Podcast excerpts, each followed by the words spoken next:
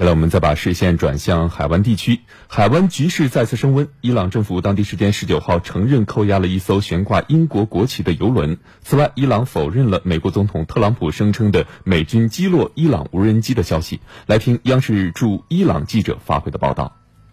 伊朗当地时间十九号上午，伊朗外交部副部长阿拉格齐呢在其官方社交媒体上表示。伊朗没有发现，在霍尔木兹海峡或是任何地方有无人机损失的情况发生。伊朗伊斯兰革命卫队的新闻办公室在当天晚上公布了伊朗无人机在执行任务时录下的视频资料和路线图，其中显示了伊朗无人机从美国海军两栖攻击舰以及随行的五艘轮船进入霍尔木兹海峡起，就一直全程跟踪记录了三个小时。那期间并没有受到来自美方的任何警告以及攻击。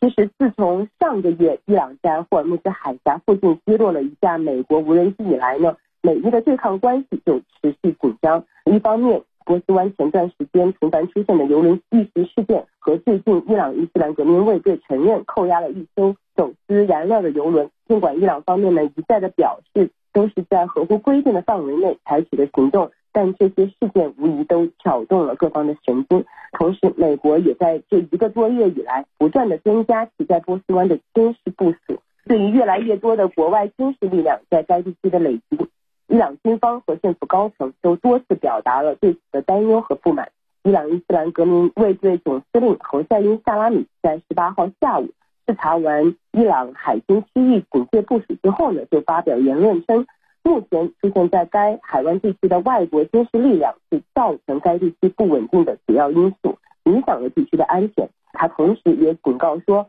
如果有敌对方做出任何错误的行为，伊朗目前在波斯湾霍尔木兹海峡所采取的军事防御策略可以随时转向为军事攻击。这也被看作是近期伊朗方面针对美国的军事部署最强硬的回应。